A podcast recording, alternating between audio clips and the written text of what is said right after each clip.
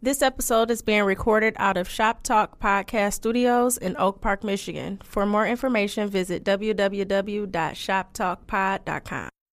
Live from Detroit, live from Detroit, live from, live from, Yeah, live from yeah. Detroit. Pink suits with hats to match. Big crocodiles and Cadillacs. You looking for the fattest sacks. This is where it's at. Windows tinted, seats fully reclined. Keep the hands on the burner, cause niggas know that it's money on the Yo, what up, though? It's your man Jay Johnson. Um, Dame right now, Dame is um out there being a responsible adult, folks. So um he'll be joining us um a little bit later. We know that's unusual for him being a very responsible adult, but um I got a, very special guest in the building right now. He is uh, a jack of all trades, a master of a few of them. Yeah. we have the writer, director, producer, on air personality, entrepreneur, his overall renaissance man, uh, Kamal Smith in the building. What's happening? How you doing today, brother? I'm good, brother.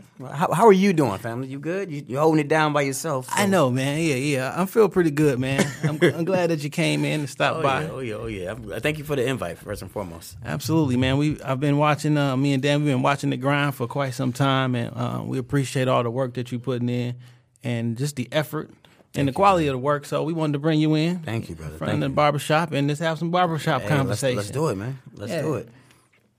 Um, so I guess we start off like so. You're you're a Cass Tech representative, correct? Absolutely.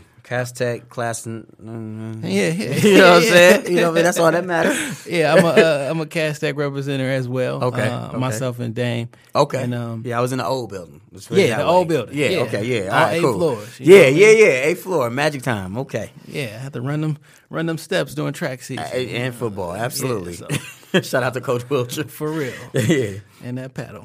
Woo, yeah, yeah, yeah. Unofficially. Yeah, Uh, yeah, that's whatever we talking about. Yeah. right. Um, so we've been watching the grind for a long time. Uh, he's definitely always a talented person in, and then it kind of moved into. I know the next time I saw you after high school, I used to buy mixtapes and CDs in from me from the. Um, And the Spot in Fairland. Fairlane, yeah. uh, that was before I can. Uh, before the internet was popping. Yep. I, I couldn't get my illegal downloads on. Yep, So yep. I would hit there for all the the dope mixtapes. Um, first time I heard Shine rap over. Uh, when he was used to sound like Biggie, Yeah. was on the tape I got from up there. So Yeah, yeah. Appreciate it. We needed that before we got kicked out. But yeah. Shout out to Fairlane though. You know, it's all good. Uh, how did that come about? Um, so in the mix, actually, we we uh, we started off hosting. It's actually very similar to how I got in radio, man. We Mm-hmm. we were hosting open mic battles every uh, Wednesday at Lush Lounge in Hamtramck. Okay. and um, I mean that's just how we got on the hip hop scene with all the MCs back then, man. Super MC and Marv Won and Guilty Simpson and you know all the legends of, of the hip hop game. Um, Royce Proof used to come up there all the time, and um, all, all that, man. And um, so we just kind of took that to the next. We did that for so many years. Um, I can't, I can't remember if it is when it was drowning out or I just remember I we started the kiosk in Fairlane when I, I know I was still in college. I remember that for sure. Um, but it was basically just our love for hip hop to get your to your answer to your Okay. question. And we just, you know, we were doing the DJ Clues back then, and uh, even Detroit DJs, uh, Wax Sax and Dre used to bring his I ninety four uh, traffic mix Okay, up there. okay. You know what I mean? We just we had and still genuinely have a love for for hip hop, you know, and, and music. So um, it was kind of like you know, we had the opportunity, you know, as entrepreneurs, young men, let's take that to the next level. Um, and actually, we went from the kiosk in Fairlane to uh, Seven Mile and oh god, where's that store? I was I wanted somewhere on Seven Mile. I can't remember. I can't remember exactly what it was, but uh, we had a little store there running out. You know, then at that point we had you know merchandise, T-shirts, and things Right, like right, that. Just right. little in the mix and what up does and things like that, man. So good, good time and, and great growth for a 19 year old, 20 year old to, to to be an entrepreneur. Uh, with, with his brothers that were, you know, four and five years older than him to kind of teach the game of just being an entrepreneur. Mm-hmm. So definitely, de- you know, detrimental in my life. That's what's up, man. Um, and you you dabbled in music yourself? Yeah, um, I, you, a lot of people don't know, but I, I, singing is my, my first love. Uh, Okay. before acting and, and directing and all that, um, and it's actually music is kind of where I learned how to even write scripts. You know what I mean? Because back then, in the Cass days and even out of Cass, uh, I, I think I was pursuing music until 2005, just as like a solo artist, getting gigs in Cleveland and just you know American Idol, all that stuff. I did that, um, but you know, it, I was always good with the pen. You know what I mean? Okay. literally the pen back then. Like he wasn't doing laptops and yeah, you know what I mean. I was literally you know writing song lyrics for my group and then for myself and things like that, um, or poetry or whatever like that. So you know, just kind of like songs just got extended. You know, my imagination has always be there. Telling telling a story in a song was no different than telling a story in a script. You know what I mean? up. So um, yeah, I mean, I was doing that until I was like, "Damn this music! I'm I'm tired of rejection. I'm, check out my demo tape, please, and all that." You know, so I, I honestly, American Idol was uh, in 2004. I went to Cleveland, and that was it for me, bro. I was just done because you, you know you you spent over a decade pursuing something, and, Right, and right. that whole cliche of it doesn't happen overnight. You know what I mean? Um, Takes ten years to be an overnight celebrity. Man, seriously, and I, I, man, brother, I was just tired. I was tired of the door being closed or the broken promises, or oh, you got a beautiful voice, and you think you about to be on, and you know, it just didn't happen. So, um, luckily, I had acting to fall back on. I didn't even know that, but Mm-hmm. you know, it's, it's been uh, good to me ever since. I was reading online. Um, you know, you made it when you can Google somebody and like information about their life comes up. Mama, I made it. Thank you, Jesus. right? Yeah, uh, man. Um, about a in- uh, um, uh, uh, um, what do you call it? Uh, um, a tryout. Uh, damn, what you- Audition? audition. Yeah, yeah, yeah, yeah. Brain freeze. That's all good. that you did with uh, Tisha Campbell. Yeah, that was that was that was my moment. Um, yeah. So um, back in 2005, this is literally uh wasn't too long. I can't say the exact date, but it was wasn't too long from American Idol. Man, I, I really was like in a funk, funk, like you know. Um, and I can't remember. Actually, I do. It was my my ex girl at the time. She was like, "You need to go out um, and try out for this show." Uh, all of us. I don't know if you remember that with Mm-hmm. Yeah, Campbell. I definitely okay, yeah. Yeah, so, um, I'm like, all right, you know, whatever, school, whatever, you know. Um, it was at the Fox Theater, and brother, I remember going there just as naive as however naive you could think naive can possibly be. I was I was that person, you know what I mean. Um, and I roll up in the Fox by myself, no headshot, no resume. I remember, and it was like a.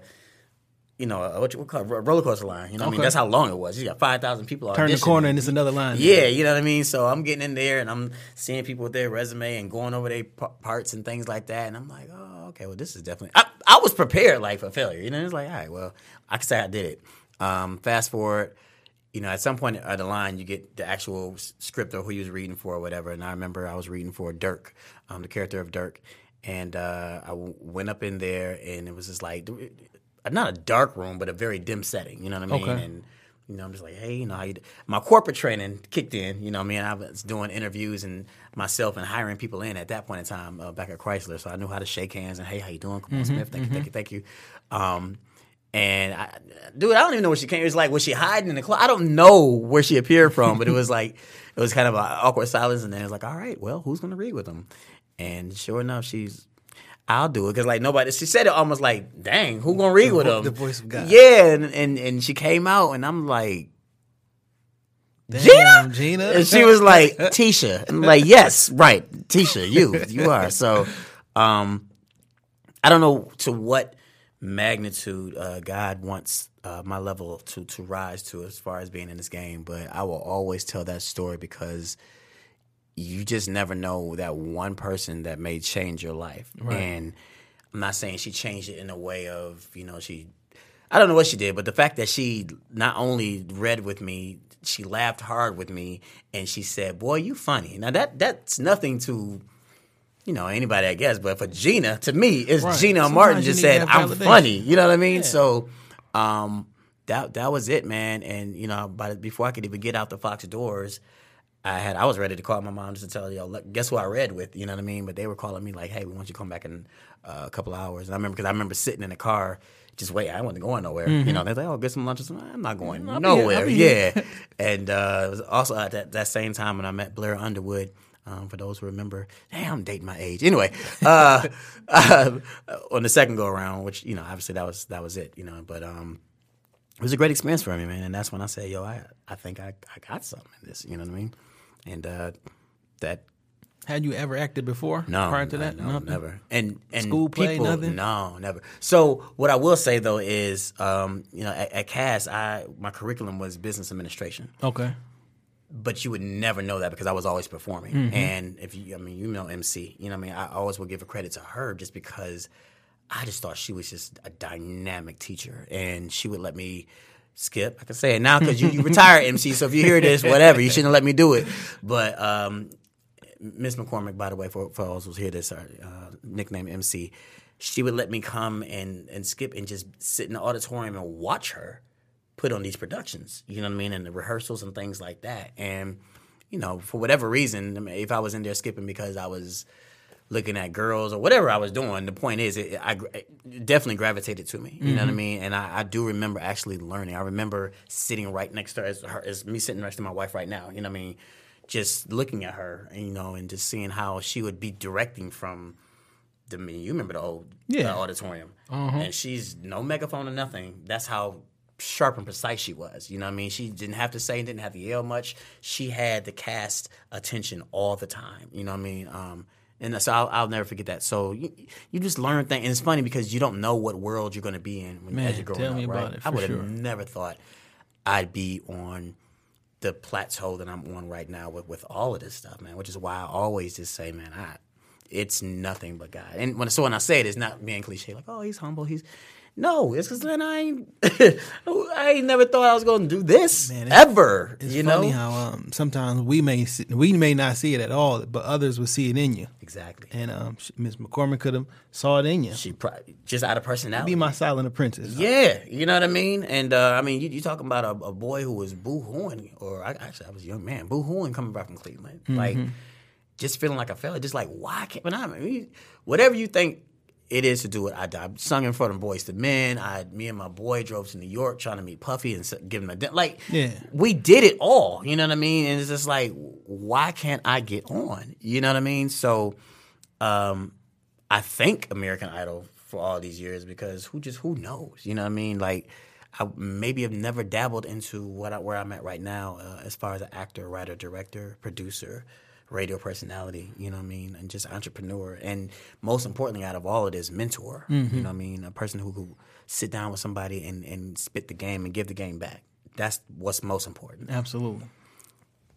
Um, so you went from that. So you left there feeling energized, ready to, to Yeah, take, take on, the world. Come on, baby. And um, you started doing plays.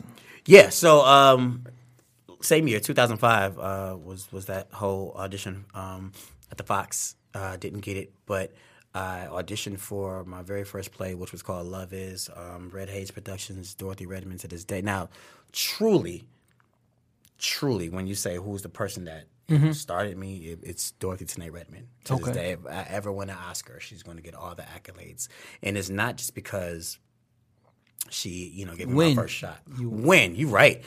It's not because she gave me my first shot as an actor. It's because she gave me my first shot as an actor and a director, and had no idea what I was made of. You, you know what I mean? Mm. Absolutely. Like that was that was huge. So when I did it in 2005, uh, Love Is, um, and, and going back to you know, I told you I was writing, used to write poetry. So I still, you know, the word monologue is still blue to me. I'm like, I don't know what that is. But also in the audition, I mean, in the uh, in the casting call and the listings, it said or poetry. I'm like, oh, I could write a poem all day. You know what I mean? And love at that. It's easy. Right. I auditioned with this poem, and it was, you know, to their ears, uh, so good that not only did I get hired for that, uh, you know, a character, but they put that poem in it. You know what I mean? Um, That had to feel gratifying. right? yeah, I was like, "Ooh, I really go put this in a script. oh, I'm about to kill this scene. Like I didn't, I don't, I didn't even need any other lines. Like, yo, whatever my role is, I didn't, you know, I remember his name was Jason or whatever, and he was the nice guy. Um, but like before I even got a script, I'm like, whatever it is, I'm, I'm straight. Um, but it was that next year, Jay, that I think transcended me mentally to like, okay, I have to do this now for so many reasons. It was in two. It was only one play, um, but 2006, it was on again with the same production. Dorothy it was um, Voices in My Head, another production that's 1515 Broadway, and at this point, I'm like, okay, I think I'm ready to go to California. Like I'm, I'm about to just pack up my stuff and go. And that was literally the plan. And the way I ended up becoming a director was because you know as we're getting ready to do our first table read, you could hear her in the back room getting into it with whoever the director was at the time. Mm-hmm. So she kind of came out and she was like, "Well, y'all, I hate to say this, but I, you know, in so many words, like I, either the, we're going to postpone it or the production is not going to go, whatever it is, because we don't, as of right now, we don't have a director." And it was my good friend Sabrina Underwood who was like, "Oh, Kamal will do it." Just like that, and I'm like, "Yeah, wait, what?" You know what I mean? But Sabrina, she had uh, done, she did Love Is Okay. in 2005, the play. You know, she brought a lot of the same cast members back for for the new piece, and um, you know, it's just one of those moments. I'm looking at Dorothy like, "Is she like, well, you gonna do it?"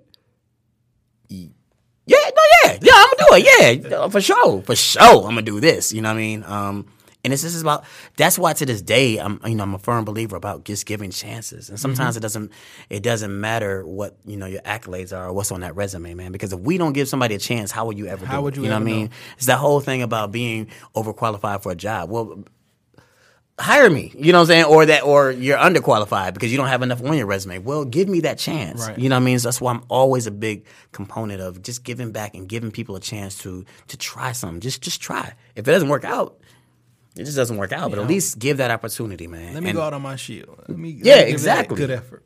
and um, so going back to saying, uh, you know, for a lot of different reasons, 2006 was a, a major year for me is because um, I was planned like right after the play or sometime following, not too far. Uh, I was going to move out to California, you know, do the California dream, right? Um, but my father passed like two weeks before the play. Sorry to hear that. Yeah, man. And um it was like, whoa. You know what I mean? But it was like it was never a thought. It was like never a thought in my mind if I wasn't going to do it or not because I knew what he would say. You know what I mean? And um that was my directorial debut, and uh, you know he missed it by two weeks, unfortunately. Um, and it's so eerie because I still literally remember like somewhat feeling him in a seat. You know what I mean? Um, but I just knew right then and there, like, yo, I, I got to keep going because he was the person who I was actually scared to get blessings from. I was gonna go regardless. I'm just grown, you know what I mean? But it's always good to get the blessings from your parents, Absolutely. right? And my mom, yeah, I mean that's that's my heart. You know, what I mean she's always she's not missed like a talent show, even shows that we do to this day as adults. You know, she's always there. So getting blessings from her was nothing. But I just wanted him to say, "Yeah, go It's ahead." different from the father. Yeah, you know what I mean. Um, so being that I had got it right before uh, the play went up, it was like, "Yo, it's on." So I mean, that literally started uh, Lynn's Boys, which is my company. Um, so my father died. My brother, who was living in Houston at the time, which is why another reason why this whole thing that's going on in Houston right now is like kind of dear to me. I know a lot of good people down there. My brother lived there for over ten years. Um, but he called me, excuse me, and said, "Hey man, I know you you know plan on moving to California, and it's cool. If you want to do that, I got your back. But we can do that, or we can bring Hollywood to us, and let's start a business together. And like the whole culture and the whole excuse me brand is bringing Hollywood to Detroit, Absolutely. employing people and giving actors right here these jobs. It, when he said it, it kind of made sense because it was like, if you go to California, you're going to be a, a needle in a haystack. Now, being older now, I mean, that was back in 2007.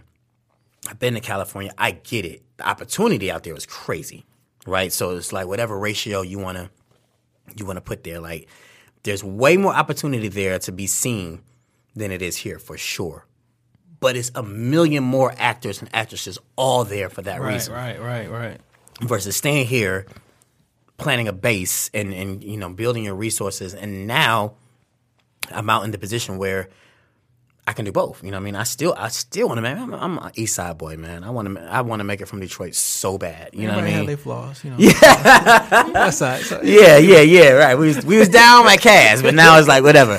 But you know what I mean? To to to have that story, man, and to really make it from the D, that's very important to me. You know what I mean? And I feel like I can do that now. And I, yeah, I can still go have meetings out there. I've done it. You know what I mm-hmm. mean? Or um, be, be flowing out there for whatever reason, or hit Atlanta because that's another big market right now, and Chicago is coming up too. You know what I mean? But but it's still, I still have that brand base right here.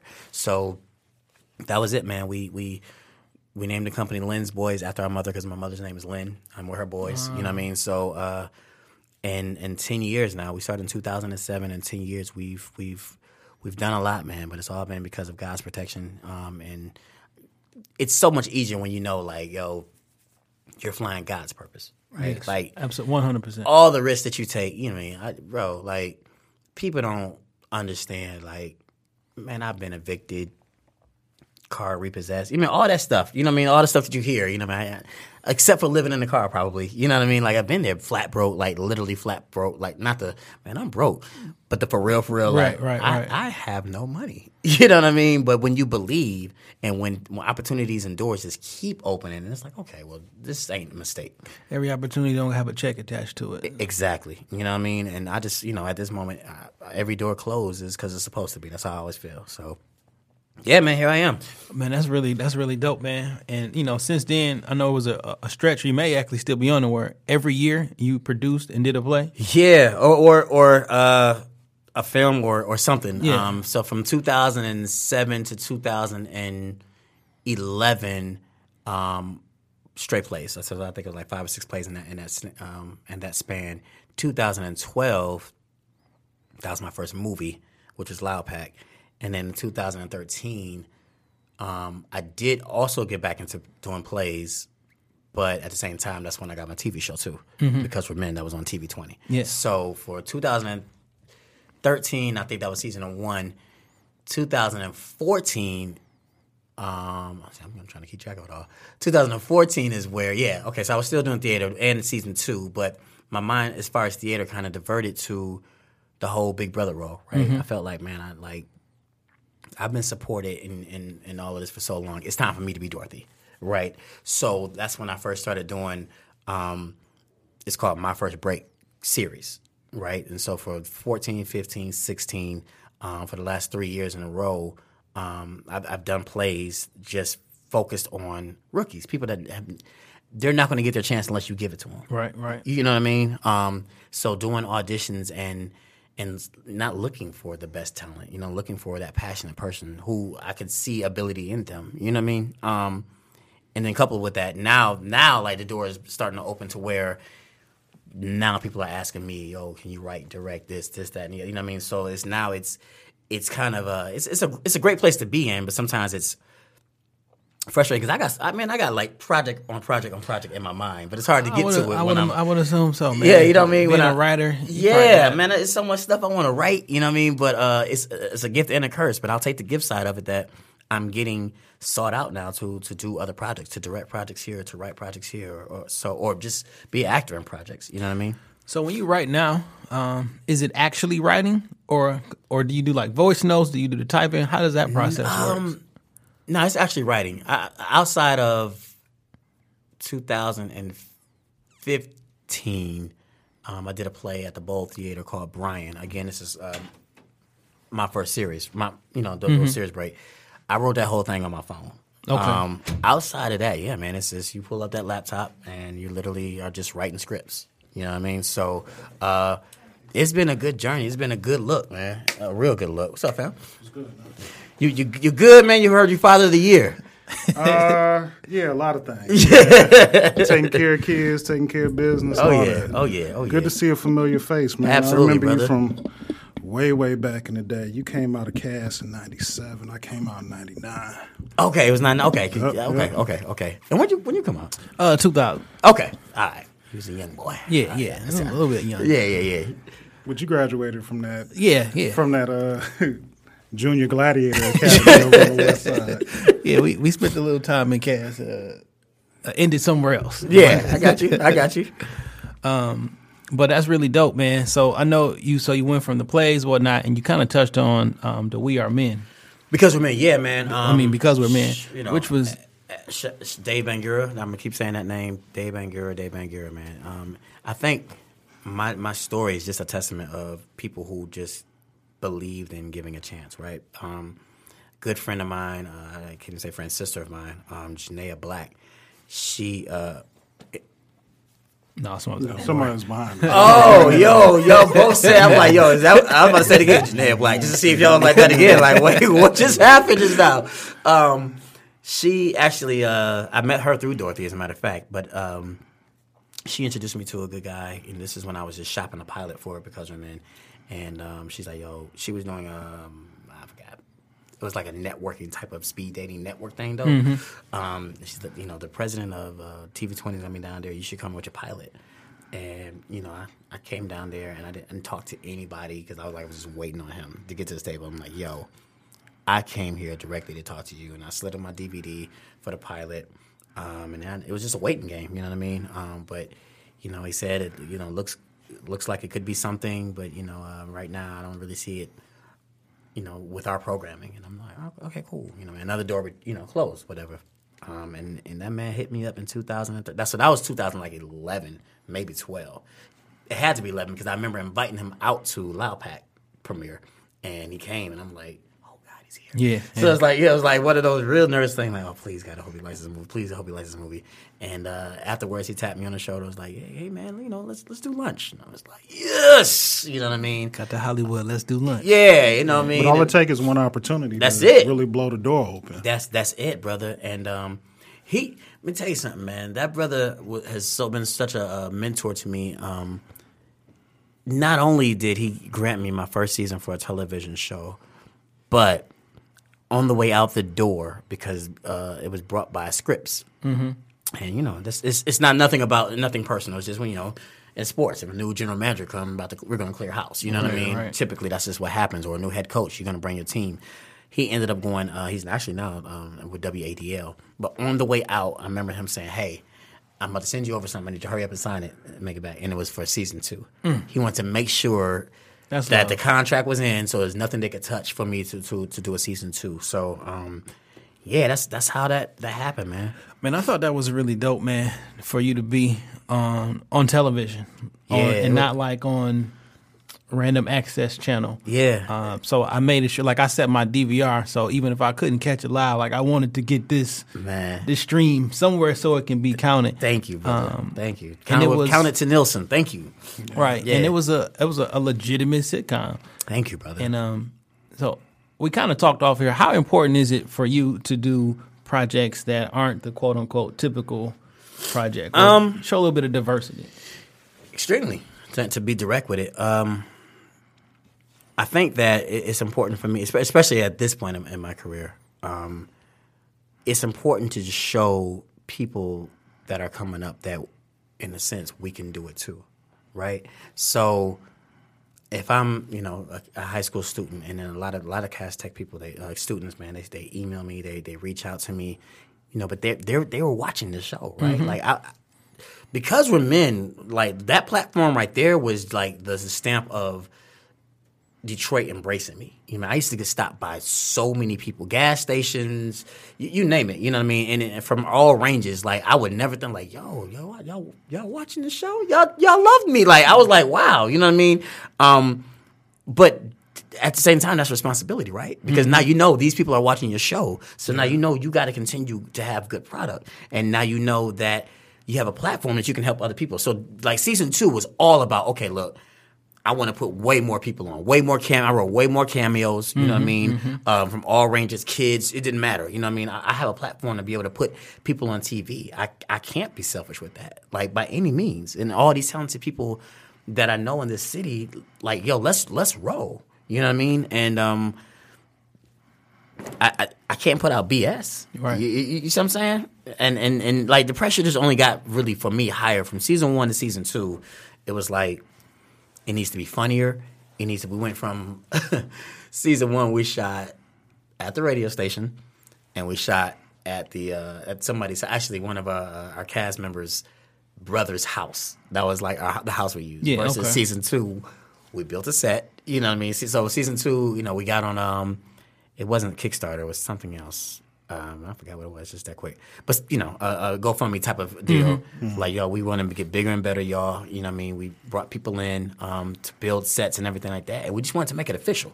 You know what I mean? So it was a good run, man. I, I wouldn't take it back. And, and the only reason why I wasn't a season three is just because I felt like, okay, season one, I was like geeked to be on TV. Like, wow, I'm on TV like every single Sunday. Right. I can say that, right? Season two was let me show the people that I'm supposed to be here. and wasn't just no gimme. Mm-hmm. Right. season three, like what I, I think what people you know misconstrue and maybe think like when you're on television, you think you're like, oh, you know, he's like every other deal, you're getting money. Like n- no, it wasn't paid TV. I didn't pay to play. Thank thanks to Dave again, but like I had to produce the show.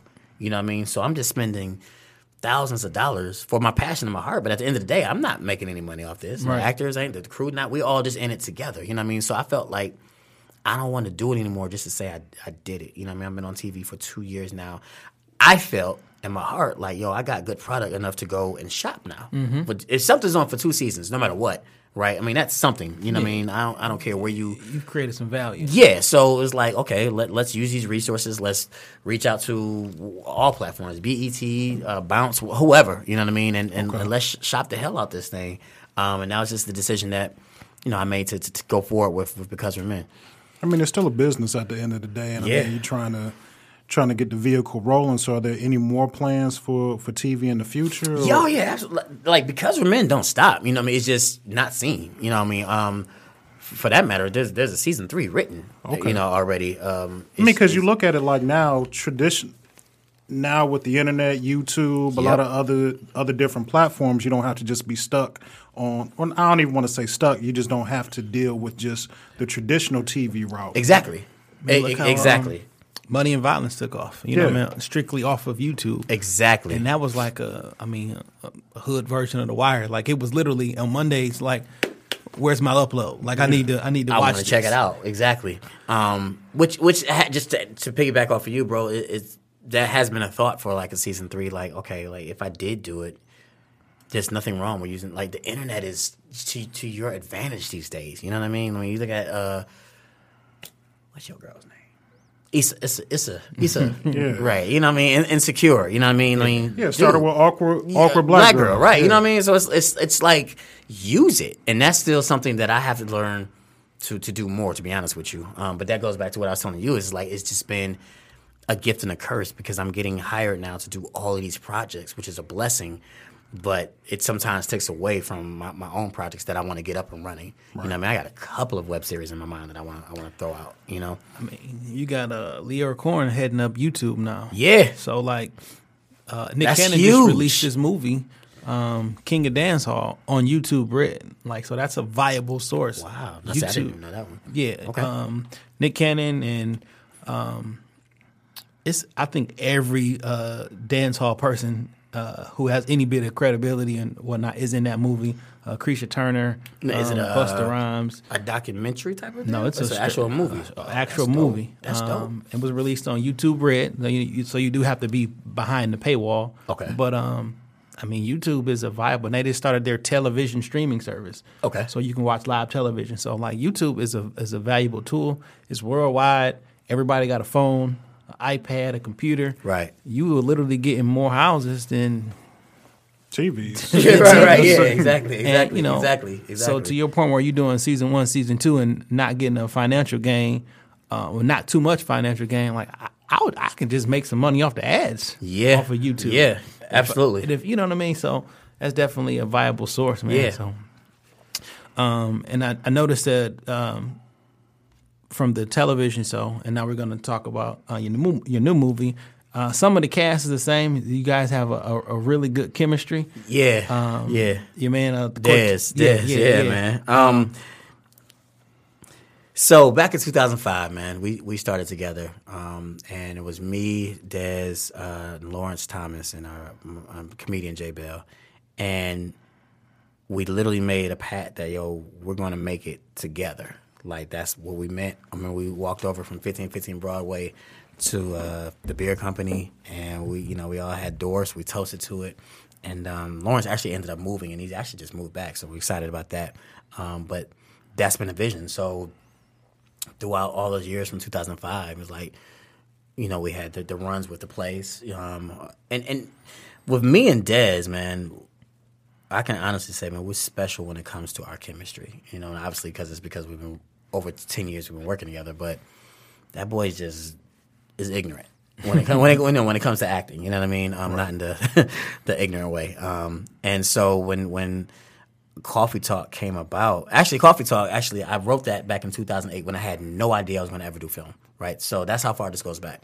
Um, I wrote that script I was still working at Chrysler, as a matter of fact, and uh, my good friend Michael Brooks was like, "Yo, you should write a movie," and I'm like. I should, right? You know what I mean? And I was like, well, actually, I wrote one before, um, but yeah, I think I am ready, to write another one. And so he's like, oh, for real? He's like, let me read it. So whatever. Read that one. That was called The Light. And uh, we actually shot that at Wilberforce University, but it's one of those movies that never came out. Um, it just got shelved. I- We lost footage, all types of stuff. But he came back and he was like, "Man, I got an idea." I said, "All right, what's up?" He said, "Dude, you should write about what goes on right here." And I'm like, "What you talking about?" He said, "Man, like, you know how we always meet at the uh, at the in the break room, you know, and we we always talk, you know." Always, we're talking about the girls. Hey, see what she's wearing today inside the office. I mean, and that's literally how the idea came about of coffee talk. You know what I mean? It was just about being in the break room, bros just talking to bros. You know what I mean? And, That's how and we came up with the shop talk. Yeah, yeah. You know what I mean? It was just, and, it, and, and that's literally how it came to be. So I wrote it.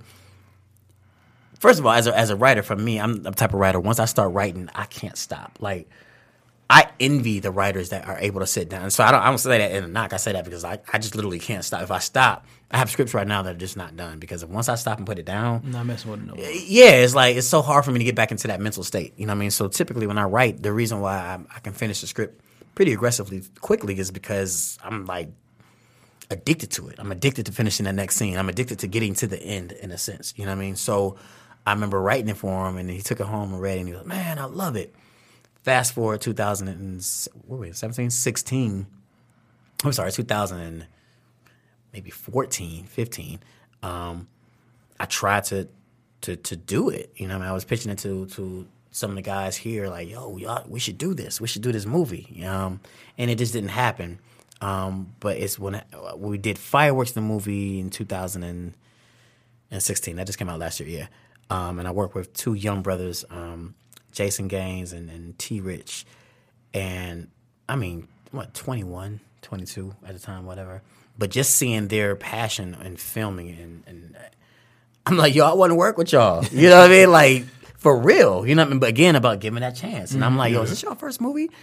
And they was like, you know, basically like, yeah, they're accustomed to doing music videos, which a lot of the cameramen here do start off doing. Right. And um, but their age didn't like shy me off at all. I like I literally saw maturity in filming. You know what I mean? And just looking at how he was getting the angles and different shots. So I sat down with him um, and another uh, good brother of mine, Diego Cruz, and I'm like, look, y'all, what we need to form is basically the Justice League of filming. You know what I mean? Like we all know it. We don't have the resources, financial resources, like we would love to have here. So, like when you say, "Yo, um, how much for filming?" I mean, like f- for real, for real, to give what people actually deserve. Even myself, as a director, like, I never charge what I, I'm worth. Honestly speaking, as- because we just don't have it here like that. But that doesn't mean that we can't work together and do and put something great together. And exchange some goods and services. Exactly. So I mean, it's bartering to its highest level. So, you know, I'm just talking to him about the idea. I'll just talk to him a little bit about the movie, um, which I can that in a second. But they was just like all in. Like, yeah, I'm like, it don't stop with coffee talk. It's like, yo, so what y'all got coming up? And then what? How can I? What role am I on that project? And and I don't have to be Kamal, the director, or leading that. I don't care about that. Let's just make good product. You know what I mean? I whatever I got to do to get, I'll be a PA if I have to. You know what I mean? Just what you want me to do, bro? You know what I mean?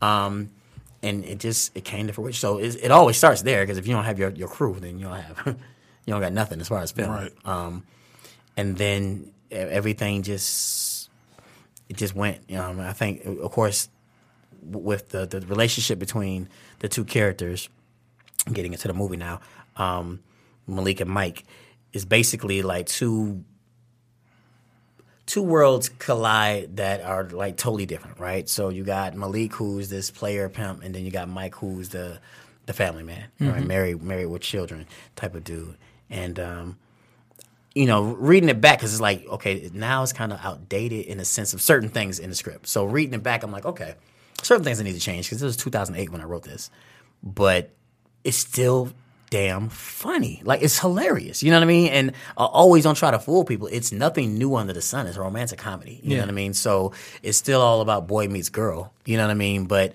it's just boy meets girl and how the chemistry between the two come. I mean, it's about a man who really doesn't have no clue about dating because he's so used to just hitting it. You know what I mean? Which in today's world is not too far from the That's truth. what dating is. You see what I'm saying? Right. Exactly. So I'm actually glad that it, you know, again, given everything to God, it's all perfect timing. Because people don't, these, these younger, I'm to say kids, adults don't even really know what dating is. You know what I mean? And it's a for real like date scenes in this movie. You know what I mean? The dating of, of old, if you will. Um, so that's what makes it funny because, you know, my character, I, I have no clue about dating. So I got to rely on him, you know what I mean, to kind of help me. And it's like at the wrong times, I'm calling on his help to to get me through dates and things like that, man. Um, and we won't say what happens in the end, and you just got to see Yeah. at the end. But I thought the trailer was pretty funny, especially when uh, there was a scene where uh, said- she wanted. She said she wanted to go to walk. yeah, everybody loves that part. Yeah, yeah, yeah, yeah, yeah. and he starts hitting that biggie. Yeah. yeah, man. Uh, that was pretty funny. yeah, Um, man. Yeah. And when I saw that, and I just saw y'all on screen, thinking like, um, from the TV show to this movie, like they that probably in my mind, this is how it worked out in my brain. Like that probably helped this chemistry come together because Yeah, um, and not just even with Dez, man. Uh, even um, with, with my wife, uh, Kiana, um, who is it's funny Also because stars in the movie? yeah, it's, and she plays basically the opposite of me. So it's funny, you know. People ask all the time about you know what is it like working with your wife, um, or directing your wife, or being in you know because she was also one because women too. Um, she played the. I was her boss, and she played the, the, the employee that never did any work. You know what I mean?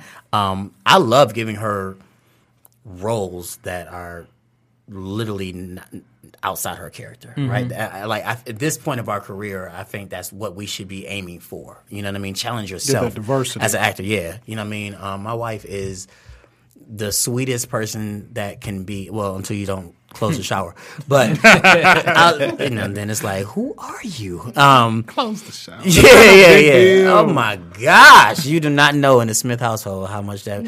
Come on! Like what? Did a dog die? What is wrong? Did you leave a shower curtain? Jesus Christ! But um, giving get, being able to be in a position where giving back to uh, the casting um, roles where um, one, so she basically plays the female me, you know what I mean, in, in this movie, which is hilarious because she's everything but that, you know what I mean, the, the promiscuous woman, which she better not be, um, that, you know what I mean, I don't like that laugh. Um, so so adding to adding to the cast, it was just like, yo, okay, so that's gonna be cool, like a Dez moment. And the cool, the cool thing about Coffee Talk is, it, what do we have, uh, six five, four, five, six. I'm sorry, six, six casted uh, uh, cast. Not completely, of course. You know, that'd be a really boring movie. But I mean, as far as The main lead and co-stars, yeah. man. So it was, it was just kind of cool to all put together, man. And uh, we're we're excited about this project, man. I mean, it's it's really like through the years, man. Even even to up to date, you know, I'm always nervous.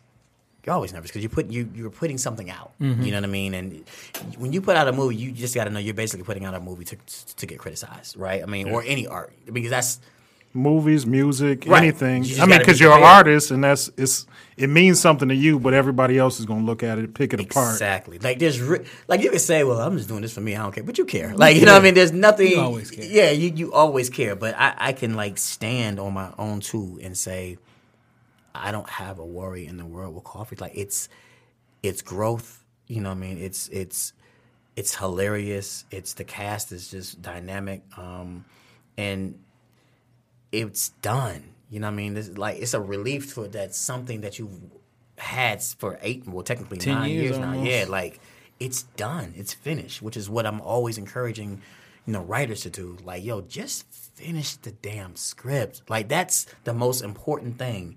Then you can go back and edit it however you want to edit. But a lot of times it's not really writer's block. It's just you getting in your own way. You, it's you block. you know what I mean? You're getting your own way. Just keep writing. Just finish the thing and then go back. So to, to have it ready to go in eight days now, you might as well call it seven, man. We we are we're amped. We're ready. We're ready. And and thank y'all so much for supporting this film, man. Um, I say that on behalf of all of us filmmakers, producers, playwrights, and everything. If we don't have y'all filling these seats up, we can't continue doing what we're doing. Mm-hmm. So everybody been looking at my social media and like you see person after person holding up their, their coffee talk tickets. Yes, thank you all. Or the Eventbrite online, thank y'all, man, because if it's not for y'all, we are not going to be in Royal Oak next Saturday. So thank y'all. Um, definitely, man. Saturday, September the 9th. Yes, Correct. yes, yes. Uh, so for anybody who haven't seen the trailer and don't know doesn't know about the movie, um, how would you explain what the movie is about? All right, so uh, first of all, go see the trailer on Eventbrite.com. You know, just uh, look up Coffee Talk. The trailer is right there for you. Or of course, you can just literally go to my my, my uh, Instagram, Kamal Smith Two. That's K A M A L Smith Two. Um, the movie is about boy meets girl. Boy doesn't know how to be with girl. That's literally in the, the dumbest terms, right? Um, again, um, myself is playing the character of, of Malik. I'm really not wanting to be in a committed relationship. I'm just tired of people telling me that you ain't never gonna be in a committed relationship. You know what I mean? I, I don't know. If we, we've. I was gonna say we've all been there because maybe I haven't been there. I know I've been there before. I, I was bad back and I was always good, huh, baby? I was always a saint. Um, but you, sometimes you just get tired of hearing that. You know, and I know it's, this is not like a true story by any means, but I know in my case, growing up, and especially in my young twenties, like I just didn't want to be in a relationship. That doesn't mean I can't be committed. Like I got tired of hearing that from my mom. From my, like you ain't, you ain't never gonna be committed. Like man, I, I just don't. I'm moving right now. I'm, I've got Don't stuff going the, on. uh, the relationship me based on the single me. Yeah, yeah. It's like, man. So, um, once it gets past that factor, uh, I'll just fast forward. Um, in comes LaBrittany. Um, shout out to LaBrittany, um, who who uh, plays um, Heather, and uh, it's like whoa, you know what I mean? It's like love at first sight type of deal. But now, Really know, the, though. the guy that huh? Really though. no, but the the guy who is you know so accustomed to being quick with the, with with tongue on his words, you know, he just got game. You know what I mean? It's like he's fumbling the ball. He's like, I don't, I'm messing up here. But but and and why is that? Because he for the first time for real actually caught feelings. You know what I mean? Um, for the first time ever, now he's experiencing the other side. Not that she's you know playing him or gaming him, but you know he. Now she, you know, is the first person who's not answering the phone when he calls, or the first person that he's waiting on her to call. Like, you know what I mean? Like, this not me. Yeah. You know what I mean? Um, and so there is a huge twist in this whole thing. I'll just leave it at that. Um, but at the end of the day, the, the, the moral of the story is, man, if if you feel that somebody's the one, go for it. You know what I mean? Um, these millennials, I don't even know if they know what love really is these days. You know what I mean? Um, and that's why we're excited. You know, the whole Lynn's Boys team is excited to put out put out a movie of of in a sense love again, not being all like mushy and stuff like that, but it's not like dude, you go on social media, it's DM and let's roll. You know what I mean? Like like I, Bay today is not Bay tomorrow. You know what I'm saying? So it's like it, I think it's like the perfect moment, the perfect time um, to be able to put a, a true, you know, love story out there again. You know what I mean? The, the old fashioned tear jerkers, if you will. Not that you're gonna cry on coffee talk, but you're definitely gonna laugh your ass off. Please understand that. Um, but that's that's that's it, man. It's people have been asking. I'm saying, you know, it's it's not nothing new under the sun. You know, it's a boy meet girls storyline, but it's uh, it, it's how it's told and it's how it's delivered that I think is really gonna have people uh, attached to the to the to the film. Perfect. Um, where can people find out more information about the film? Um, you can go to eventbrite.com. You can go to, uh, of course, my Instagram page, Kamal Smith. Too. Um, you can go to um, hothiphopdetroit.com. There's a link on there, um, and just come, man. Just go, y'all. Go, go to the movie. Go to the movies with Bay, and and whichever one you want to pick, or go to. It's five theaters. Let me explain that to y'all. Okay. Right. So it's five different theaters it's going to be shown in all at one time. Oh, okay. Right. So uh, I, I think Emagine Royal Oak holds 12 theaters altogether. Five of them will be Coffee Talk, all starting at 8. Let me say this part real slow. Starting at 8 o'clock, people, my people, because y'all know how y'all do. Look, The red carpet is at 7. Come fresh to death. At 8 o'clock, I've been told so many times by Royal Oak Management, uh, the movie's going to be starting at 8 o'clock. Come on. So we just want to let you know. Like, yeah, I, I got it. I got it. 8 No, o'clock. no, no. Really, eight o'clock for real. Just so you know, though, it's really going to start at eight o'clock. In all five theaters, it'll start at eight o'clock, man. So it's going to be a good look, and then of course in the outlet, man, we'll, um, you know, chuck it up, party, man, have a great time, and celebrate, uh, you know, another another another successful project. Man, well, we want everybody to listen and to go out, if you're in the local area, to go out and um, support next Saturday, the 9th of September, and come out Put a suit on. Get on the red carpet. Yeah, man. And and I'm just everybody like, do I got to dress up? Dress up? Listen, here's the thing about this, people, and I'm very adamant when I say this. So listen how I say it when I say it when I want to say. They need to know. I'm gonna put quotations on they need to know that we can do it too. We can get dressed up and have a, a, a, a great classy event just like the rest of them, right? There was all, as much hesitancy already being at Emagine Royal Oak luckily the movie uh, the trailer was you know pleasing to them. They're like oh okay oh okay.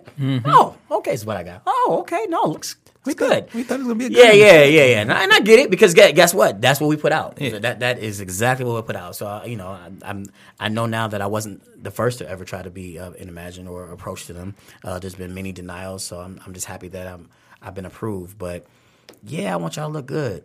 Why not come on you, you don't get dressed up for nothing else you know and i'm not saying be like me because i'm gonna be tucked out but you know what i mean just yeah, you, jeans are still acceptable but but ladies you gonna throw some jeans or throw some heels with it with a nice you know top you know what i mean i would like for it to be dressier than jeans but i'm just saying like just Throw, throw a blazer on, fellas. It's okay. let's let's let's go out there. Let's look good together. Let's take. There's gonna be plenty of cameras snapping. Uh, let's just have a good time and celebrate celebrate a great project.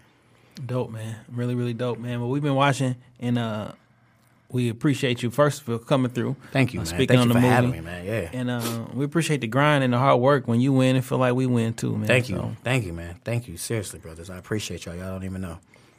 all right, man. Next Saturday, September 9th, um, go to Be event, there. Eventbrite, get those tickets, or catch them in the street. You ain't lying. Hey, a masterpiece. Uh, I got him in the trunk. I, I'm not. Listen, I have not arrived. I want everybody to know that. I know y'all. In the words of Biggie, you hear me on the radio, like whatever it may be, but I have not arrived, man. I'm not nearly to where I want to be. I'm the same old Kamal that I've always been.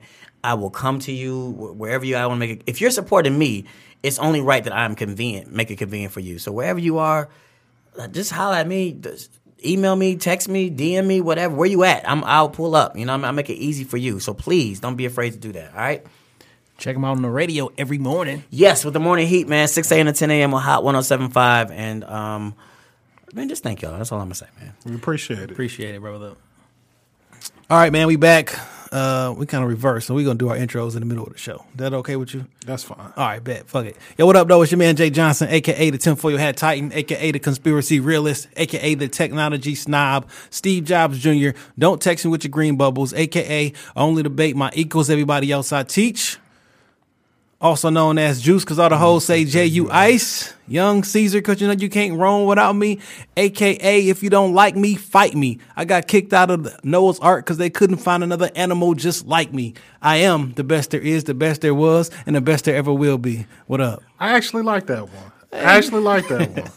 And it's your man Dame Gone Wild, the pride of PA, the West Side landlord, your mama's favorite Dame, High Chief Dame, don't fuck around, the Husky homewrecker, and Dame Lannister. I'm gonna keep with that one, the Mother Slayer. You put your mom in front of me, guess what? It's going down like a Tyson fight. Old school Tyson fight. That's what's up. Yeah, I, I was, I was, I got drawn to the Lannister, and I instantly started thinking about Game of Thrones. Yeah, are we doing TV time? Yeah, yeah. Okay, well we can jump right into it. We jump right into TV time. Uh, you did you like the? Of, of course, I liked it. It's hour and a half episode. Worth every every fucking minute of it. Yeah, man. It was a lot of shit in this episode, and um, They tied up a lot of loose ends and then kicked the door open for next season. Because when the Ice Dragon and the Walkers came through and broke down the Great Wall, the the the dragon that nigga was spitting blue flames for a long time. Like, Yeah. fam, you you ain't get tired? but I mean, this wall that took them years, Years. to build, that's been held up for hundreds of years. Yeah. came down in about five five good TV minutes. Yeah, man. Um, what you think? What you make about Tyrion? Kind of like peeping out the door outside of Daenerys and Jon Snow. He's gonna betray them sooner or later because Tyrion loves his brother. He he loved the fuck out of his brother, and that loyalty to family is gonna be the down. I don't want to say be the downfall, but it's definitely gonna be a plot twist in the next season. And I was also, kind of I was kind of feeling that way because like on the writing tip, right? Why would you write that in? Because you focused on him or whatever. You focused on his face. He he had a he was uncertain. And the other thing that they wrote in or they did specifically is when he was in there talking to Cersei, he said, "I really love my children," and then the end of the conversation cut off. Like you didn't hear the rest of the conversation, and he just came out, and she was on board. Yeah. Like he didn't really say what made her get on the board or whatnot. So I'm, There's some fuckery involved. I don't know, man. That's that be that that would be that would be kind of heartbreaking.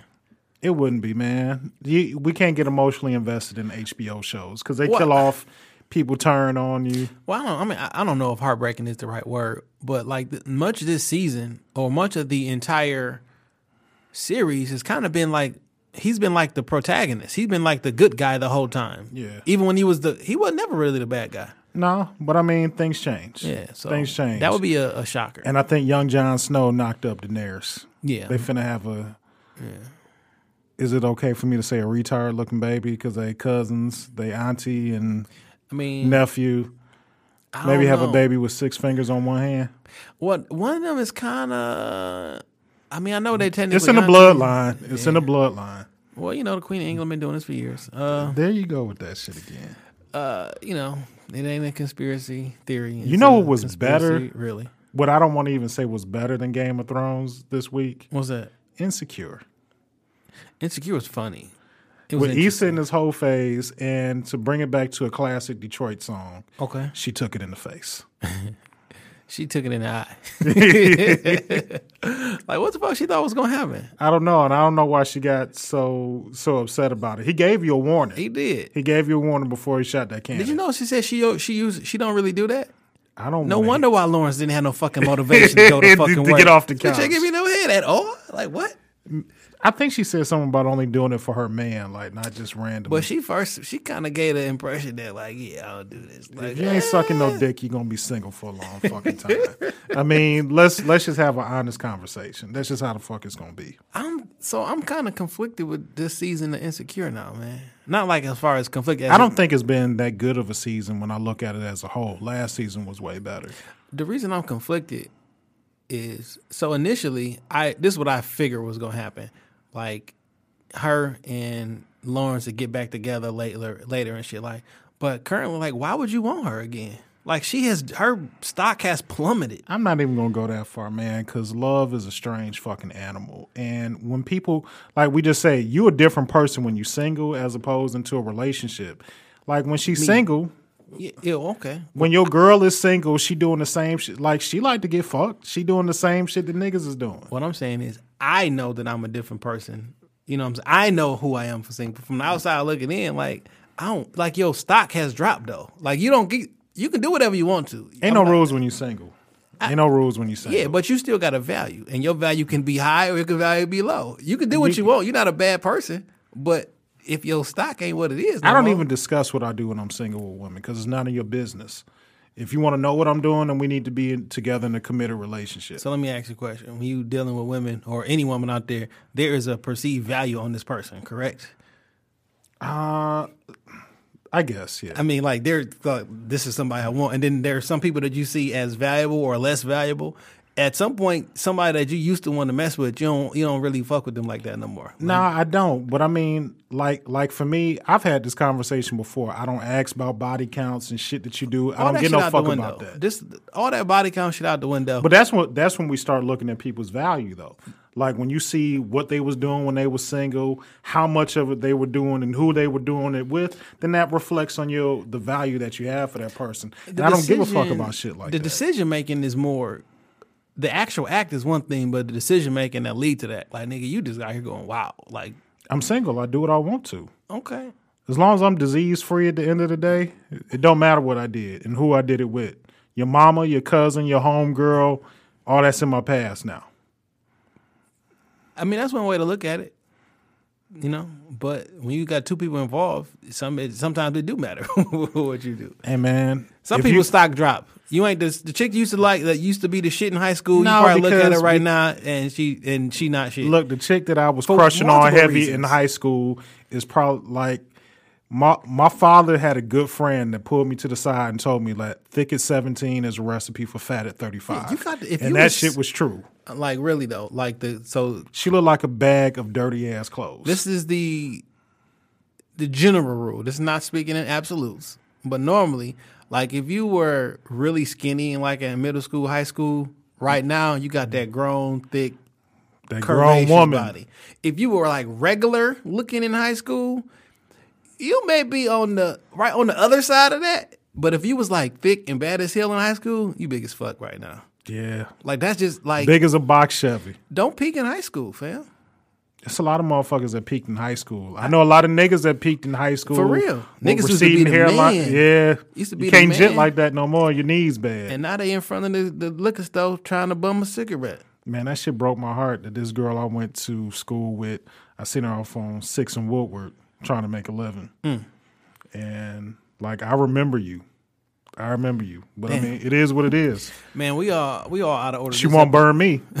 We all out of order episode, this episode, man. I forgot to ask, how was your week, man? Uh week was all right. Child support court went a lot better than expected. Okay. She showed mercy on the nigga, and all I can say is thank you. Okay. Because the shit, the shit could the Lord of Light uh, worked out. the Lord you. of Light and a woman that did not have to be merciful on a nigga was. So all I can say is thank you. So, are you Sincerely. gonna, are you going to start respecting women and calling them queens now? Oh man, you saw that you saw the whole thing on my snap. I can call her a queen and she'll get a nice nicer Mother's Day gift this year. Uh traffic court didn't really go how I wanted it to. Judge said I could drive though with that paper tag in the window, but my license is still suspended. So I'm just trying to play it easy because I don't want to go back to jail. Yeah. Not right now. I actually was in the uh, traffic court again today. For what? oh, whole ass parking ticket, man. Oh man, fuck that parking ticket. Why that shit's forty five dollars though? It's forty five dollars if you don't pay it. No, the regular price. Where'd you get it at? Detroit? Yeah, Oh, well that's something different. like I, I apparently they changed just a couple years ago. They used to be like 10 15 out, forty five dollars. Yeah, because in Royal Oak, if you get one, it's like eight dollars if you pay it like within the first couple I ain't never days. paying that shit. Um, They'll suspend Well, that's the what- license over a parking ticket. Yeah, well, Pay it. apparently because niggas wasn't paying their tickets is the reason why the tickets went up. Because I guess the city of Detroit had a, a bunch of outstanding debt, and they made a deal to pay for it or to borrow to pay for it, and they had to raise the price. so now they gotta fuck me over. Yeah, it was kind of your fault. Yeah, it, niggas like me. Uh, Somebody actually told me that today. She was like, "Niggas like your co-host." Uh, who said? reason- Who said it? I'm not telling you. Show your fucking coward ass face. but they were like niggas like your co-host. I was like, hmm. I was like, I'll make sure to mention that to him today. Coward. Say it to my face when you see me in these streets. Uh, the fight. Yeah, man. Well, before we get last week, last Saturday, we did have the um community day, the backpack giveaway. Oh yeah, Day Tommy's barbershop. at Tommy Barbershop. Uh, Tommy like y'all had a nice turn turnout. Man, we probably gave over like 300 backpacks out, man. Had the bounce houses out there. Um, shout out to the homie John. He bought ice cream for all the kids on the ice cream truck. 100 different, 100 ice creams. He tapped out a 100. Like, all right, y'all. Yeah, that's enough. Because ice cream ain't what it, ice cream don't cost what it used Struck to. a deal worth a dollar, a dollar, a dollar a piece. Okay, that's So- a good deal with the ice cream. and this was truck. towards the end of the night. I mean, the end of the evening. So there were still uh, literally 100 kids there still. Okay. Um, so definitely really good turnout. Uh, a lot of supplies and a lot of The shop is about giving back. for sure. We're about giving back. Um, and you're listening to this. I'm uploading this probably around midnightish or two, three o'clock in the morning. but it is Friday night. But by the time you hear it, it's going to be Saturday. Um, and this Saturday, um, we actually are having a little uh, a diaper drive um, for the tiniest victims of Hurricane Harvey, Harvey um, in Houston, Texas. Um, so we'll be up here from 9 a.m. to 2 p.m. Um, collecting back. diapers and um, hygiene supplies, whatever, to ship down to Texas on um, September the 5th. Um, so that's very important because uh, Hurricane Harvey happened this week, uh, which we'll touch on a little bit later. But yeah, man, it's displaced a lot of people, put a lot, hurt a lot of families. Yeah. Uh, just really put a big squeeze on on the city of Houston. I got a partner of mine moved down to Houston about four or five years ago.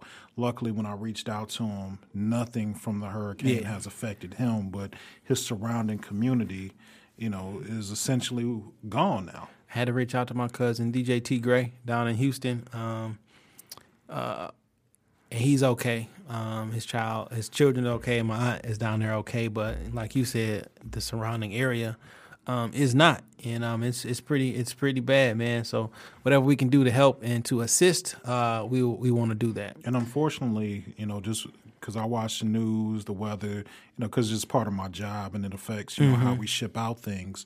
That there are like two other storms that are supposed to be coming and touching down like within this week and possibly like ten another ten to fifteen days out. So I mean, it's not it's not over with yet, unfortunately. So thoughts, prayers, and energy, and um, and relief efforts all going to uh, Houston uh, right now. All right, man. So we'll double back on that. But to your point about the week, uh, last Saturday, the fight was last Saturday, man. How'd you enjoy the fight? Uh, shout out to everybody that live streamed the fight, showed it on Periscope and all that, because I did not leave the crib. I watched the fight on Twitter, the entire fight. I usually watch. I usually watch the pay per view events that I don't want to buy that way. But was over to the homie it crib. was it was what we thought it was going to happen. Um, I enjoyed the fight to be perfectly honest. Conor McGregor is a tough motherfucker. Is he? Like, yeah, he he hung in what ten rounds with. Eh, about six. Only reason I say about six because Floyd didn't literally did not start fighting until the fourth round. Um, if you he had to for a hundred dollars, he was going to give me some. He was going to give the people something. for real. Um, so I've been watching and listening to everybody who before the fight started, folks who. So listen, boxing is my favorite sport. Clearly, Um, I, I watch it every single day, uh, no matter what. Like something I'm watching, something about boxing, YouTube, anything, whatever. Um, and people were hyped on this Conor shit. Well, he hits hard. That strong left hand. Floyd has ne- Skip Bayless specifically. Floyd has never faced somebody as strong as this. Fuck out of here. You don't know what the fuck you talking about. yeah, and he's faced hella fighters, Yeah. hella strong ass fighters. So what Floyd did, and what he said, even Floyd Senior in the first round, you can overhear him say, "We're gonna wait until the fourth round, and then we're gonna start going." Like he literally said that. You know what I mean? The first round, Floyd came out, said, "This is supposed to be the strong guy. I'm 40 years old, 40 and a half. I've been on the couch for the last two years. This the 28 year old uh, fighter with the strong legs who's 25 pounds heavier than me fight night. I'm gonna walk towards him with my hands up, and we're gonna see how much power you got because everybody, because you the strong nigga. He didn't throw a punch until like 10 seconds into the, the first round. Let me tell you something. Old man strength still counts for something. Man, he walked forward to hold that first, and then the fourth round, he started punching him. And word is, well, he, Floyd even said this himself. This is my personal opinion. He carried Conor this whole fight. Like That's I think fair. he carried.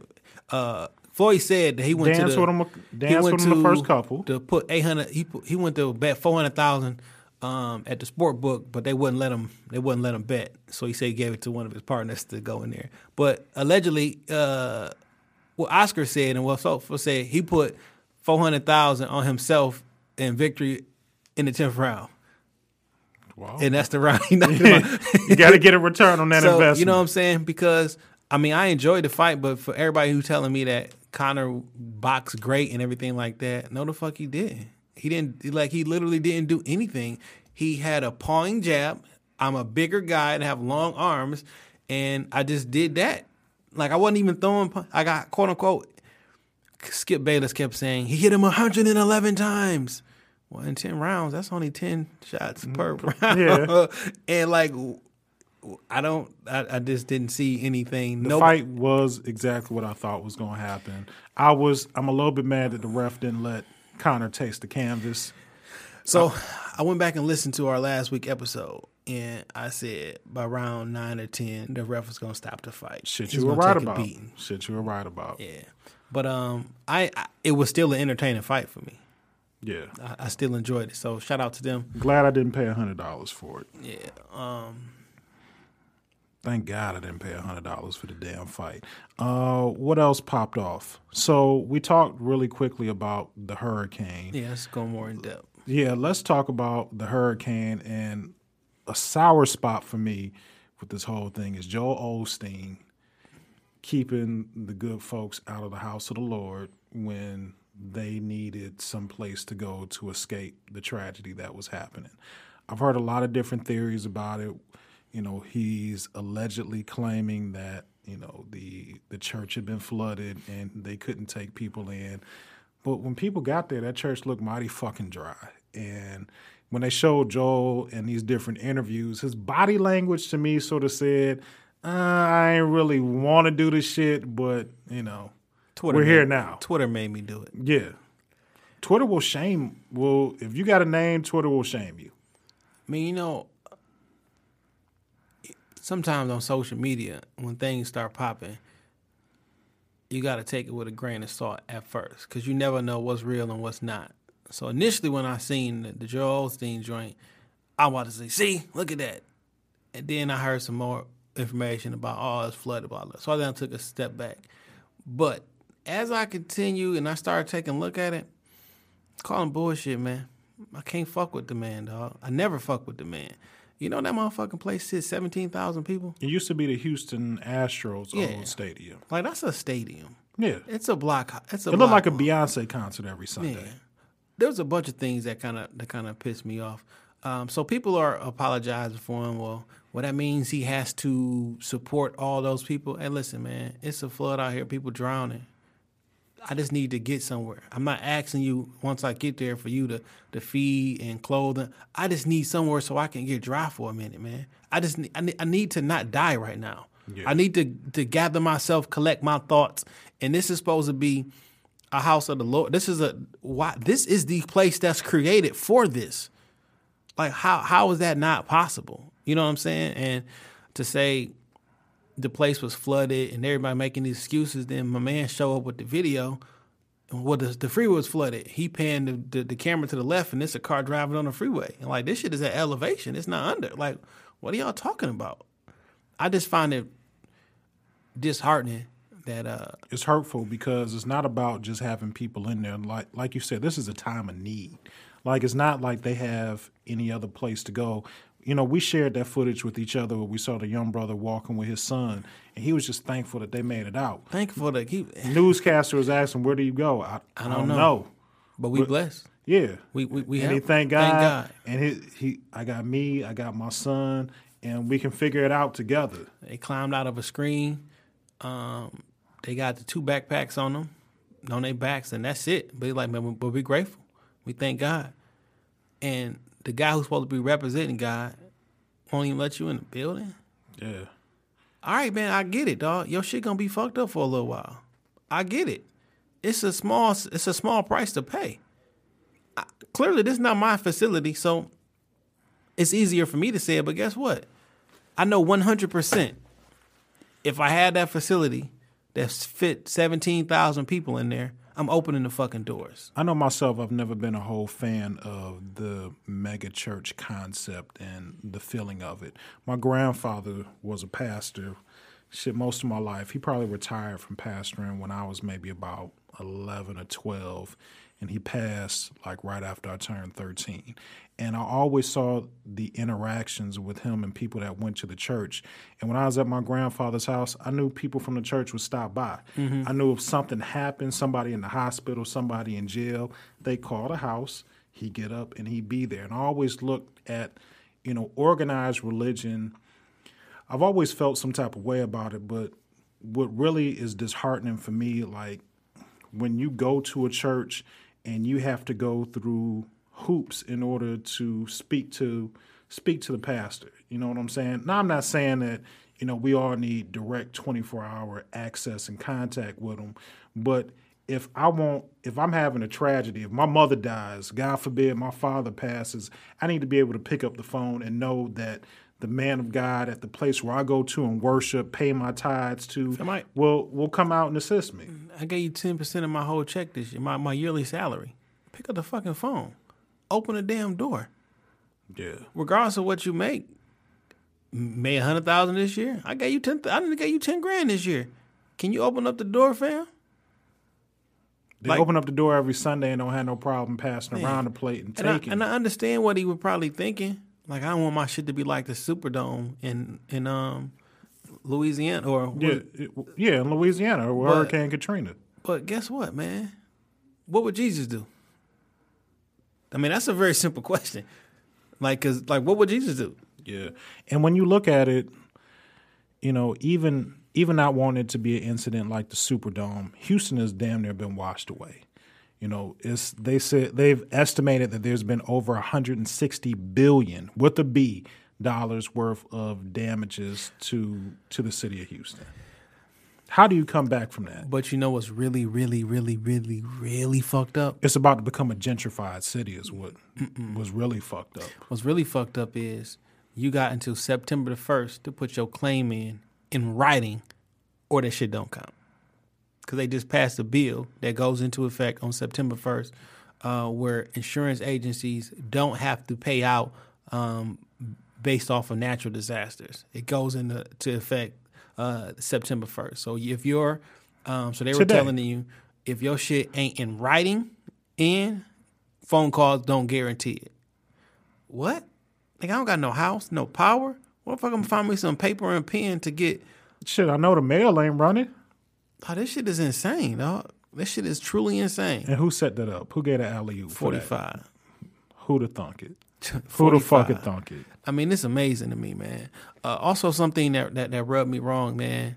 Um, and I, I, I- don't know. I'm, I guess we kind of guilty of this shit because I'm, I'm, I'm up here talking about um, Osteen, but the second people started donating and, and making posts and everything, everybody immediately went to judging somebody's level of commitment. Where, well, what Beyonce at? What's she doing? They were like, well, she just gave like seven million dollars yesterday. Oh, well, I ain't seen no post about it. Just because people po- don't post it doesn't mean that it doesn't exist. Why you like? I don't get it. Give willingly, give what you can, give from the heart, give as you are led to give. If you don't fit, if you can't contribute, if you don't feel a need to contribute, that ain't between you and me.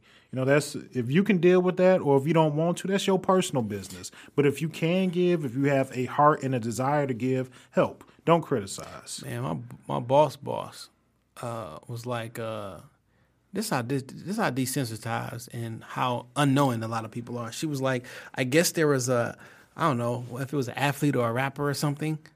Which what, what, wait a minute, was it an athlete or was it a rapper? She didn't know. Um, Group it all together. It's probably bl- somebody black. she didn't know. Um, they gave like twenty five thousand dollars or something. I'm like, clearly they have enough money. I'm like, wait a minute, why you why you counting their funds? Yeah. Like, did you get twenty five thousand dollars? And so if I get together, I just want all my celebrity friends to pitch in twenty five a piece. What's wrong with that? It's group economics. Now one one person don't have to. to it's like No matter what you do, it's not going to be good enough for somebody. It's going to be help out. criticized. It's going to be torn down. do what you do, help out in some way, because at the end of the day, you're a human being. And I think as human beings, there's there's a nature. What that we you plan on help. doing tomorrow ain't going to solve all the problems of Houston, but it's our contribution of what we right. can do in order to help a terrible fucking situation. I mean, you know, honestly, it just it really hits hits hard and it hits home. My hearts and prayers are with people because they last week or a week or so ago they had everything, and, now they waking up and they don't have nothing. Think about this, man. So when Katrina happened, Houston was the place where a lot of folks went. So I'm 100% sure that there are some people who lost everything in It started brand new. and went was displaced to Houston and then just lost everything again. Like, can you imagine that? Oh man, I I can't even. You know what I'm saying? Like I I, I escaped a hurricane uh, or the the aftermath of went somewhere and the same thing happened again. I pray for them, man. I pray for them and lift them up because like that's enough to to to put somebody over the edge, man. So It's a hard pill to swallow. That's that's the only way I can I can uh I can attest to it. Uh, we had some other fucked up shit happen this week. Uh, a Cobb County Highway Patrol officer he claims was trying to kind of lighten the mood. Told someone that he pulled over when she was clearly a little bit fearful. let me play the clip. Use your phone. It's in your lap right there. I just don't want to put my hands down. I'm really sorry. I'm just, You just really wrong. no, no, no. I've just seen way too many videos of cops. But you're not black. Remember, we only kill black people. Yeah, we only kill black people, right? All the videos you've seen, have you seen white people get killed? You have. Yeah, we only kill black people. You're not black. So when I first saw that, I wasn't sure if it was real or not. You know what I'm saying? Because I can't. I'm I'm learning not to react to everything I see on the internet because I'm quick to, the the Yeah, because it'll it'll Cause you incite you. it and that emotion that hits you, like, man, look at this shit. But once I found out that he got fired and got let go and shit like that, I'm like, oh, he this really they wasn't edited. Like this is what he really said. He's trying to retire now before the termination goes through because he's been on the force 28 years. So he wants to put in his paperwork and you know walk away. Don't want to lose that good pension. Man, just take a look, uh, America. What we've been saying is true. We are not treated equal. Clearly, the police officer doesn't even think that we treated equal. So I mean, how how He else made a joke you, of it. Like, how else do you expect someone to feel? Like, how many times do we have to tell you that these things are being validated when the officer sworn to protect and serve is telling you that bias per, that it, is there? Like, I don't know what else to do. I don't know what else to say. It's right there in front of you. If you don't want to believe, that's on you. Like, I have no idea. The truth is in front of you right now. You don't got to look too far. Like he he plainly said what they feel, how they deal with with black people, and you know what I do want to give credit to is the Cobb County sheriffs uh, as a whole because they said we're not going to deal with this shit and you're going to get the fuck on up out of there. And they handled it very swiftly, professionally, and you know did the right thing on their end. man, it would behoove um, local police department. It would it would behoove them to get rid of that those cancerous cells immediately. you have to wipe away some complete police departments. The city of Canton, Plymouth, Livonia, you I have mean, to get rid of them and all. I'm talking about when something happens publicly or uh, whatever. When that happens, don't sit behind the blue wall. Get out there, say no, we don't fuck with this shit, and get out there because the the the respect and the safety of your other officers is at stake. Because it's getting to a point where. Did you, you seen the video where the two um, black Detroit police officers Yeah. was beating on the, on- beating on old boy? Yeah. Like, dog, this city a little bit different. You know what I mean? Like these the, the two I remember guys, a few summers ago they was killing police officers. like them two guys, and God, God bless them. Hopefully nothing happens to them. But like in the city, this is a real small city, fam. And you went to school and, and with all these folks, like you're not really you not and you not y'all You're not, not white. safe in Detroit. I'm not saying that you should be like you're safer because you are. You two black cops that know everybody. Like, dude, the Detroit Police Department needs to get out in front of that. It's too late to Yeah. get out in front of, but you need to separate yourself from them because the police said they they, they acted normal. What what is, what kind of bothers me is that I appreciate what Cobb County did, but there's a lot of black and brown people that have been killed by the police officers, and they and the officers get to take an administrative leave. Uh, it's a they get desk duty. They're still on the job, and you know this is a hard line stance that needs to go across everywhere. I mean, there's been a lot of people that we've talked about on this podcast. Shit, last year, you know, we talked about a lot of people getting can't believe- murdered and hurt by the police, and these police officers are still out there in the field. Man, this is a great transition um, or segue into my um, who mans is this Uh, give it to them. Give them the business. now? I hate an old dumb nigga. Jim Brown. Did I give him whose man's is this before? I found, I know I gave him some fire before. I mean, if we gave it to him before he deserves it this time, I got a little audio clip I want to play first, so so folks will know exactly listen what to I'm an talking. old ass coon that done took too many hits to the head. All right, check this out.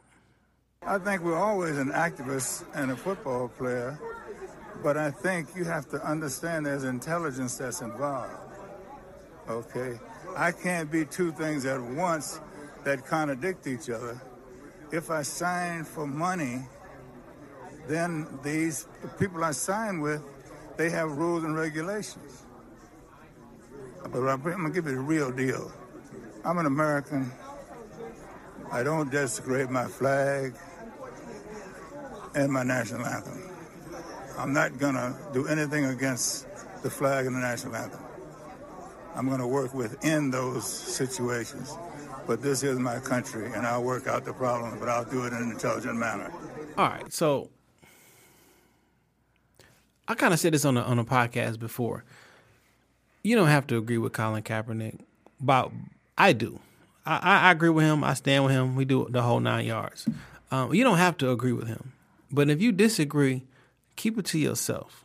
You don't have to go out there and publicly put that man down, because what this is actually doing, is hurting twofold. One, you one of the greatest NFL players of all time. So what you say about another NFL player holds, holds weight. some weight. Also, you've a, you're a black man and you've been a, a, a activist of some sort uh, for 40 years, 40, 50 years or whatnot. So what you ho- what you say in that particular community holds weight. So when they put you on ESPN or whatever and put you in front of them, and then you give the impression that what Colin Kaepernick is doing is incorrect, wrong, and you kept saying alluding to him being unintelligent um, for not do, for doing this. No, that's that's that's hurtful. That's wrong. And like you, the worst type of person, man. What happened to you? Like what happened to you, dog? Who is in your corner talking to you? Who man is this? Because I don't, I don't, I, I don't, I have little or no respect for this, dog. I don't, I don't understand. Because what he will not address is the issue of why he is protesting. The same thing that we just got finished talking about police brutality against black and brown people. Y'all keep talking about how his form of protest is, but ain't nobody actually addressing the actual issue. Yeah, yeah. Um, so he's a clown for that. I have no respect for him. I don't like him. And um, he can go ahead and check out. Check out in terms of die. I'm not. I- He can just check out. And take it how you want to. He can check out. I, I'm not. I'm not here for it no more. Okay, that's fair enough. I'm not here for it no more. That's fair enough. Uh, I feel like we only got a couple more things. Oh, my music pick for the week. Yeah. I'm going with our homeboy Lando Bando. Okay. Yep. Yep. Dropped yep. a project. Don't let your bitch hear this. uh, Yeah, I saw it. I saw it earlier today. yo, shout out to Lando because he came through, gave us a good interview uh, a couple months back. Dropped a solid project through and through. I haven't a- listened to it yet. It's it's solid. Uh, and from what I hear or what I'm gathering on on the social media realm is that he's also starting the hip hop lab is also becoming a label. Okay. And you know, we love to see we love to see the homies make it because when they win, we win.